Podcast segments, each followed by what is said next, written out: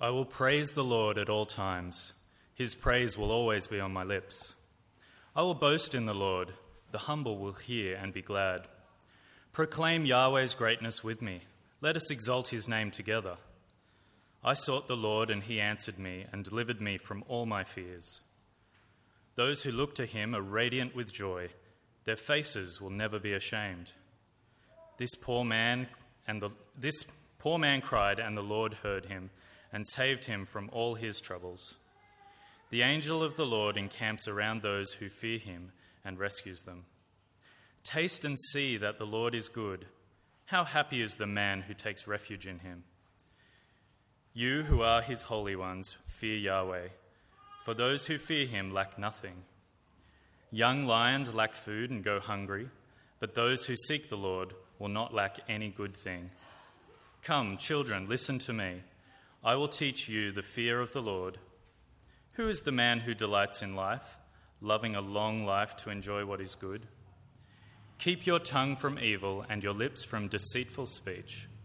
Turn away from evil and do what is good. Seek peace and pursue it. The eyes of the Lord are on the righteous, and his ears are open to their cry for help. The face of the Lord is set against those who do what is evil to erase all memory of them from the earth.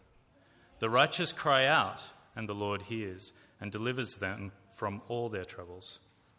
The Lord is near the brokenhearted, he saves those crushed in spirit. Many, many adversities come to the one who is righteous, but the Lord delivers him from them all. He protects all his bones, not one of them is broken. Evil brings death to the wicked and those who hate the righteous will be punished. The Lord redeems the life of his servants, and all who take refuge in him will not be punished.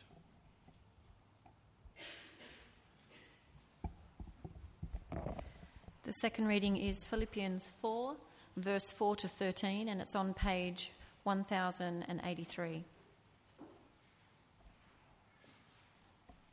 Actually, it's 1082. Rejoice in the Lord always. I will say it again rejoice. Let your graciousness be known to everyone. The Lord is near.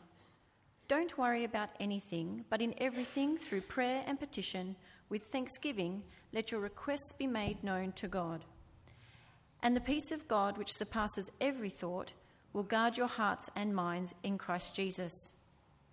Finally, brothers, whatever is true, whatever is honourable, whatever is just, whatever is pure, whatever is lovely, and whatever is commendable, if there is any moral excellence and if there is any praise, dwell on these things.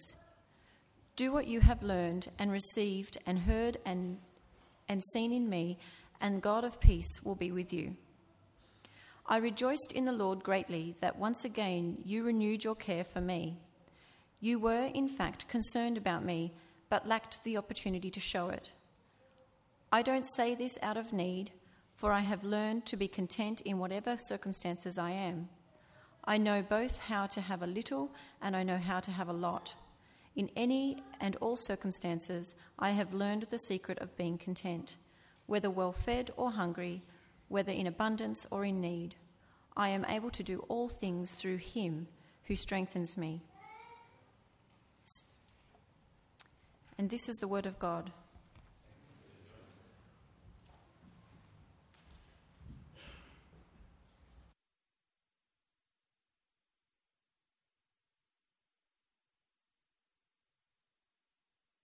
Good morning.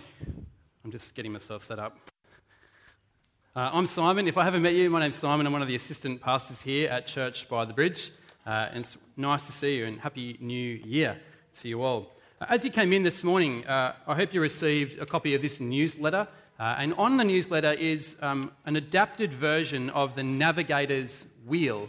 Um, you can see it there living for Jesus, loving like Jesus, Christ at the center, and then four um, spokes coming out Bible, fellowship, prayer, evangelism. Uh, over the course of the next, over the, of January, we're going to be looking at each of those four spokes. As we seek to grow as mature disciples here at Church by the Bridge, uh, those who are in Christ, who know Jesus, who are known by God through Him, uh, with Christ at the center, We now, uh, and the four kind of key convictions that flow out of being a Christian, being in Christ, is that we are people of the Word, we love the Bible. We are people who know God and therefore speak to Him in prayer. We're people who uh, love hanging out with God's people because they're the people that Jesus loves the most. Uh, and also evangelism, conveying the truth of the Scriptures uh, to our world. So, over the course of the next few weeks or four weeks, we're looking at each of those uh, spokes. Today, we're looking at prayer. I wonder if you would uh, bow your heads with me as we do just that and pray to our Heavenly Father. Father, we thank you and praise you for your word. Father, we thank you for this new day that you've given for us to sit in your word. Uh, Father, help us to be humble and hear it, uh, Father, and to respond to it rightly. Uh, Father, encourage us, strengthen our faith in Jesus through it, uh, that we might serve him faithfully as we leave here today. We pray this in Jesus' name. Amen. Amen. Well, there's no doubt that uh, this can be an anxious time of the year. Uh, in a time in our lives, Christmas is done, New Year is over, and we have another year ahead. There are anxieties perhaps at this time about money. Maybe you've spent a little bit too much money at Christmas and New Year. You're anxious about money. Maybe you're anxious about relationships that didn't go so well. Maybe you've got deadlines on the horizon that are already encroaching on your life. All sorts of anxieties. Perhaps your anxieties are about what 2014 might actually be. Maybe you felt okay about 2013, but 2014 is a little bit unknown. You're not sure what's coming your way. It's a bit of a mystery and it stresses you out, wakes you up at night. And then, of course, for many of us, there's just the stress and anxiety that comes from being a little bit overtired at this time of year. Christmas and New Year and the New Year on the horizon. I know when I get tired, I become less resilient, get a little bit more stressed out and anxious. Whatever your trigger for your anxiety, I hope today you're going to find a couple of keys in God's Word to help you overcome your anxiety, your stress, your uncertainties.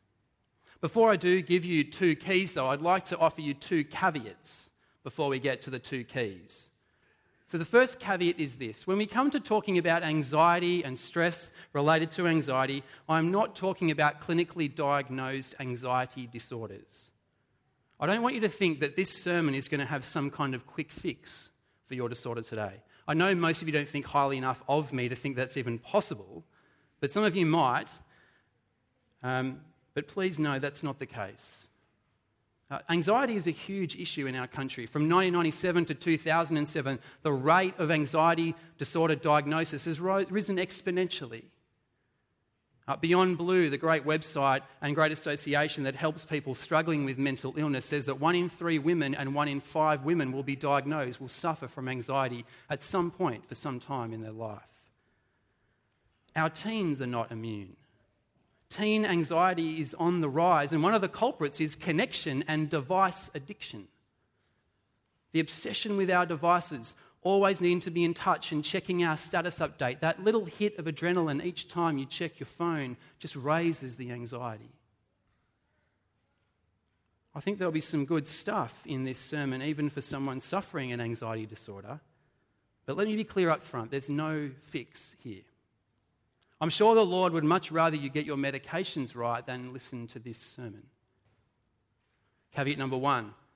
Caveat number two, perhaps just as important as caveat number one, is this anxiety is not inherently wrong.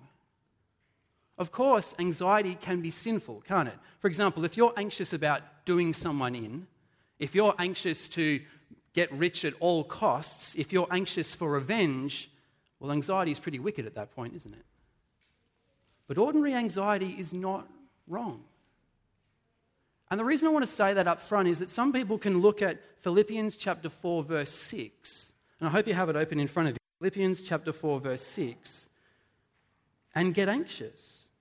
Because Paul, the apostle, writes in verse 6 don't worry about anything. Don't worry about anything. And therefore, the anxiety is that you're now disobeying because you're feeling anxious. I mean, it's a command from God don't worry about anything. then you have anxiety because you think, well, I'm disobeying. If anyone has anxiety and reads this command, not to be anxious, will read this command, not be anxious, and a result become more anxious. It's this kind of terrible cycle that happens. But what we have here in verse 6 at the beginning, don't worry about anything, don't be anxious about anything, is a permissive imperative. Sometimes grammar is good for you. Who thinks grammar is good for you? No one. Sometimes this is good for you. This grammar is good for you. Let me tell you why. An, there are imperative moods in the Bible that are really are commands. You know, don't do this, don't do that, do not. But then there are permissive imperatives. It really means let yourself be, or let yourself not be. We see them everywhere in the Bible. We use them all the time in common speech. Uh, sometimes in the Bible, God comes and speaks directly to people in the narrative, or he speaks via an angelic messenger. And when God comes and speaks, or when the angelic messenger comes and speaks, what's one of the first things they often say? Don't be afraid. It's not as if being afraid is sinful at that point. There's permission. You don't have to be afraid. There's no need to feel the way you feel. Don't be afraid. It's an imperative, but it's permissive. And that's what this is. So when Paul writes, don't be anxious about anything, don't worry about anything, he's saying, let yourself not be anxious about anything. Paul elsewhere in the Bible admits to his own anxieties. 2 Corinthians 11, verse 27 and 28. Paul's speaking of the hardships of his ministry, that he's gone without food, that he's been naked, that he's been in distress. And then he has this moment where he says, And I've, I've had pressure I've had cares, I've had deep anxieties for the churches. It's exactly the same word in 2 Corinthians 11, verse 28, that it is here in Philippians 4 6. See, of course, anxiety can be wrong. But most of the time, our anxieties arise out of perfectly valid concerns concerns for your health, concern for your children, for your family, for your marriage, for your career, for your church, for the sadness in the world. And it's for these anxieties that Paul offers two keys. Two keys for overcoming anxiety. Key number one perspective. Key number one is perspective. So, this passage in Philippians is really all about perspective. You can see this. Look down with me at chapter 4, verse 4 in Philippians, page 1082, 4 4. Paul says, Rejoice in the Lord always. I will say it again, rejoice. This isn't Paul sort of saying, Don't worry, be happy. No, he says, Rejoice in the Lord always. He's not saying, Be happy, please, please, please be happy. No, he's saying, rejoice in the Lord. That is, rejoice with the perspective that you know what the Lord has done for you. Rejoice in knowing how he sees you. Rejoice in knowing your status in Christ. Rejoice knowing that your sins are forgiven. Rejoice knowing that you are going to his glorious eternal kingdom. Rejoice in the Lord always. The point is that when we can rejoice when you have that perspective, when your perspective is in the Lord. And again in verse 5, he offers another instruction, but then he gives you the perspective for adopting it. Have a look at verse 5. 4 verse 5.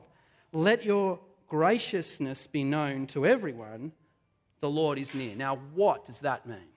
Let your graciousness be known to everyone, the Lord is near. See, graciousness and gentleness in other translations means a gentle poise. The ability not to be grasping or harsh or pushy or mean. That's what graciousness here means. It's not just arbitrary pleasantries just to kind of get along with each other, just to be kind of nice. Because he says the Lord is near. Be gentle, the Lord is near. And if you know the Lord is near, then you can just let go of things. You can afford to be a little less pushy, a little less grasping.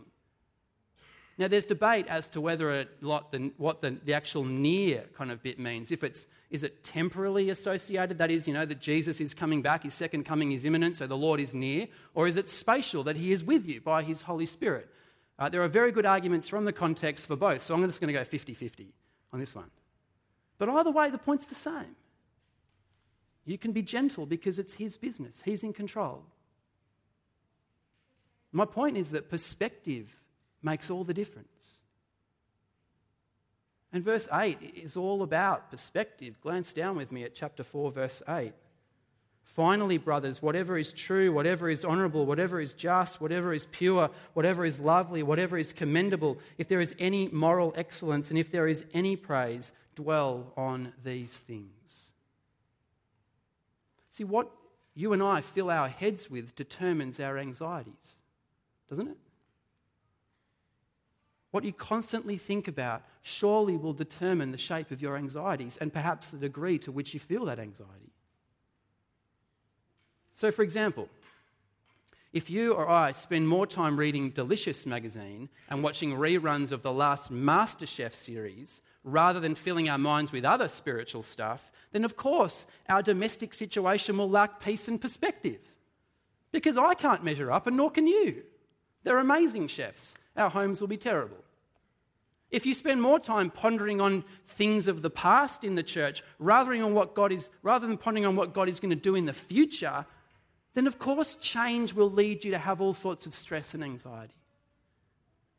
If you spend more time dwelling on how you might climb the corporate ladder than you do thinking how rich we are in Christ Jesus already, then your career will be the source of your anxiety. And if you think about how you look in the mirror or how you come across on Facebook, more than you do think about how you are viewed by your Saviour, your Father in heaven, of course your self esteem will be vulnerable. My point is, and I could go on multiplying examples in order to hit everyone in the room. My point is that what you fill your head with determines your anxieties. Perspective is everything. Well, actually, it's only 50% of everything because I've got a second point. Uh, perspective, and the second key is prayer. Perspective, key one. Prayer, key two. Philippians chapter 4, verse 6. Verse 6 is so precious, isn't it? I preached this at 8 a.m. just moments ago, and for almost everyone around the table as we're having morning tea, saying, I love verse 6, I love verse 6. It's got me through so many things, got me through so many difficult times in my life. This is precious. Verse 6. Paul says, Don't worry about anything. In other words, do not let yourself be anxious or stressed about anything, but in everything, through prayer and petition with thanksgiving, let your requests be made known to God. The answer to our anxiety is to bring your request to God. Presumably, this means that anything that concerns you, take it to God. It's an open invitation to bring every stressful, anxiety provoking situation in your life to God. Are you stressed about your children? Are stressed about your grandchildren? 2014. Your marriage, your health. Take it to God.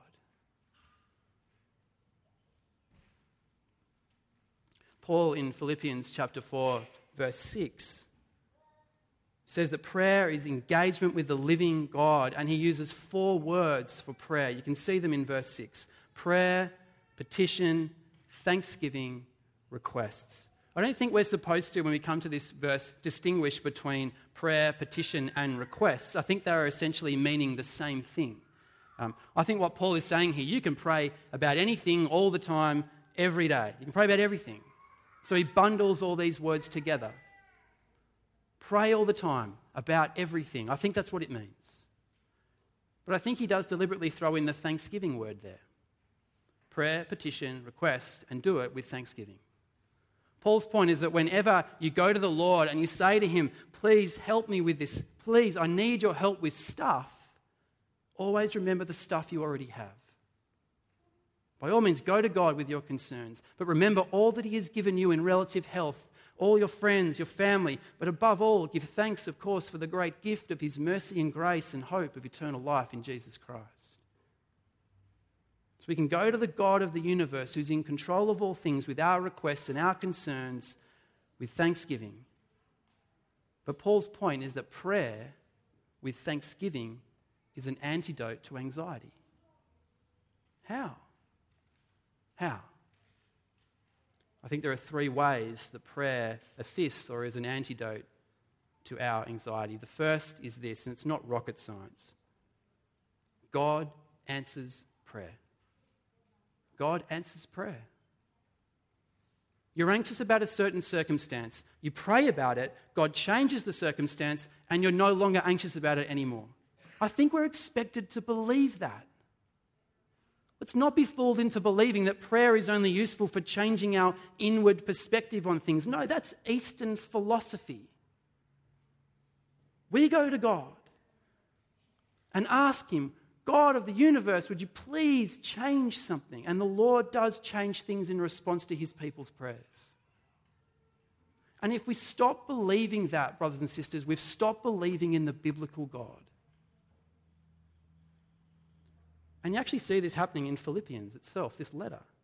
If you flick back to Philippians chapter 1, verse 19, which is on page 1080, uh, Paul says a very interesting thing about prayer. Paul, the apostle, he's in prison for preaching the gospel. He's probably in Rome when he writes this letter to the church at Philippi, a church that he'd evangelized and planted in Acts chapter 16. You can read that later on.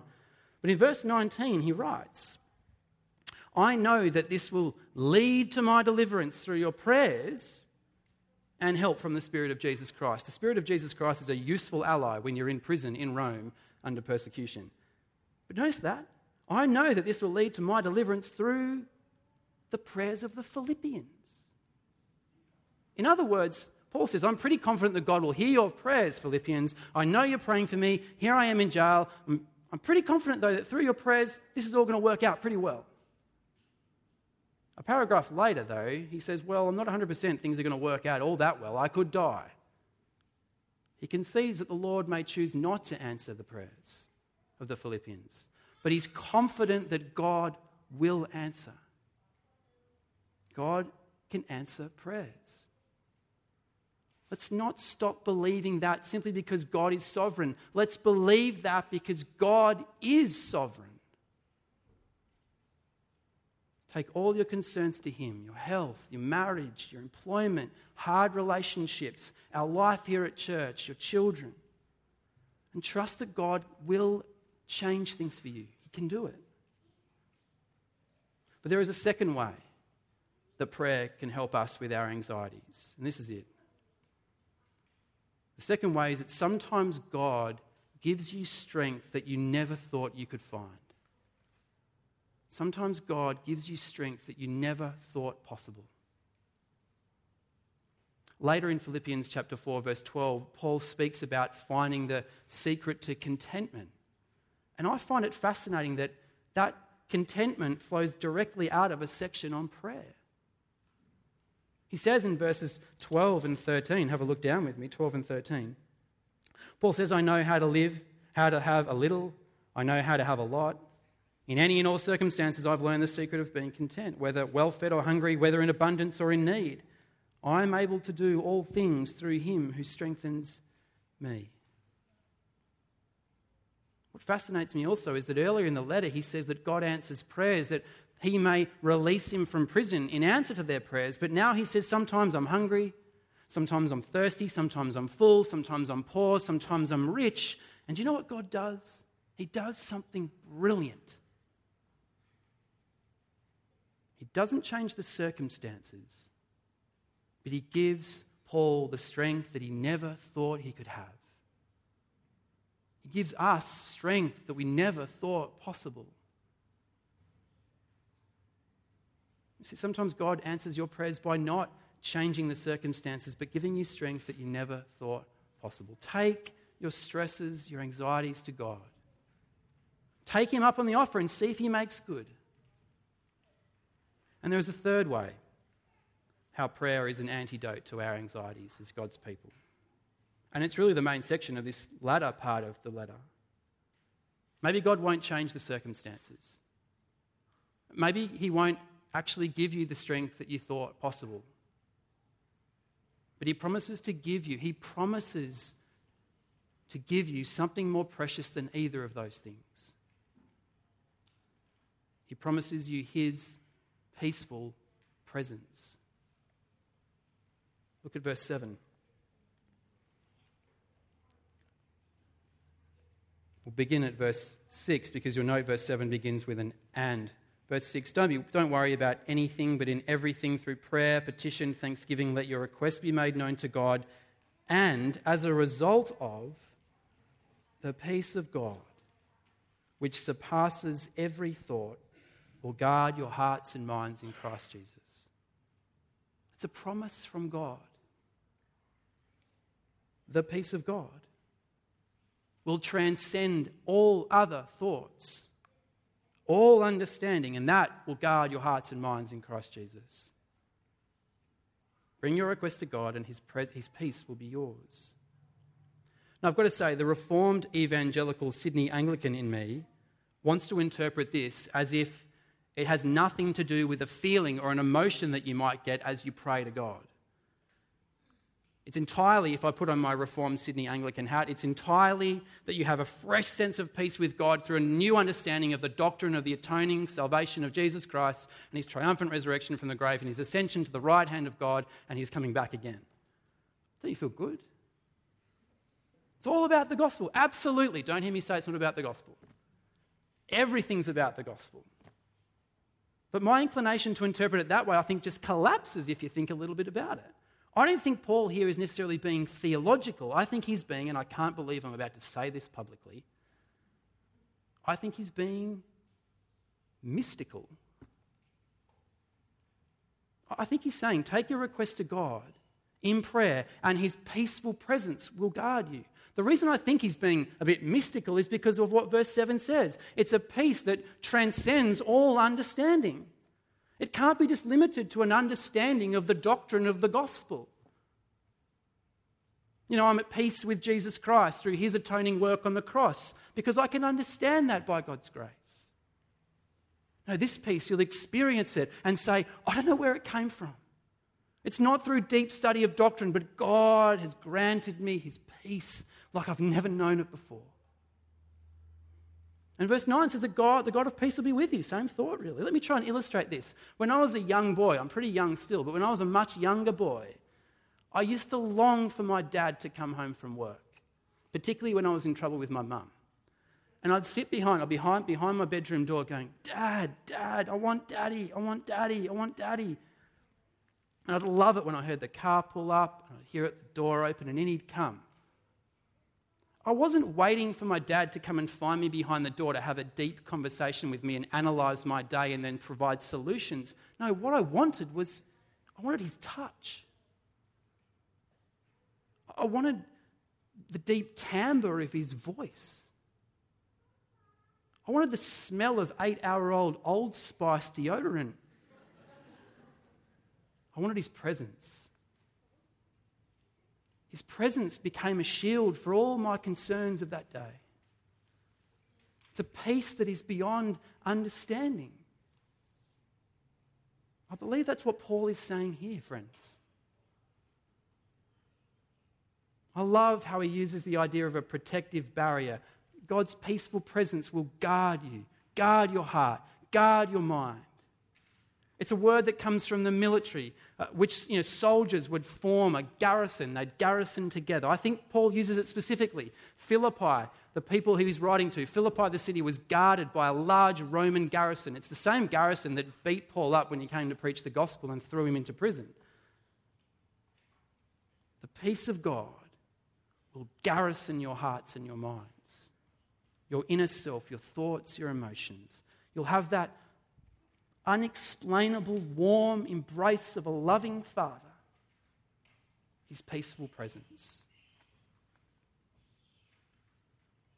And then at the end of verse 7, Paul can't really help but get a little bit theological. Did you notice it? This peace of God will guard your hearts and your minds. What does he then say? In Christ Jesus.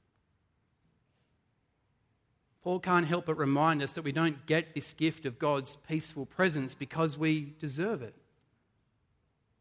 in our sinfulness the nearness of God in all his holiness and majesty and purity and glory ought to fill us with absolute terror unless you're in Christ.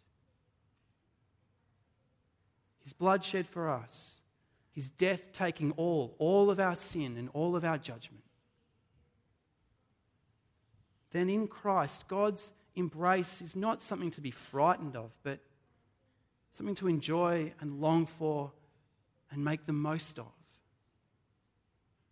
The God of peace will be with us. So we have no claims on God, you and I. But in Christ Jesus, He's bound Himself to us. That we can bring our anxieties to Him, our Heavenly Father, and He will hear us and He will come to us in peace. So, this passage just gives us two keys to our anxieties, helping us live lives without the stresses of 2014.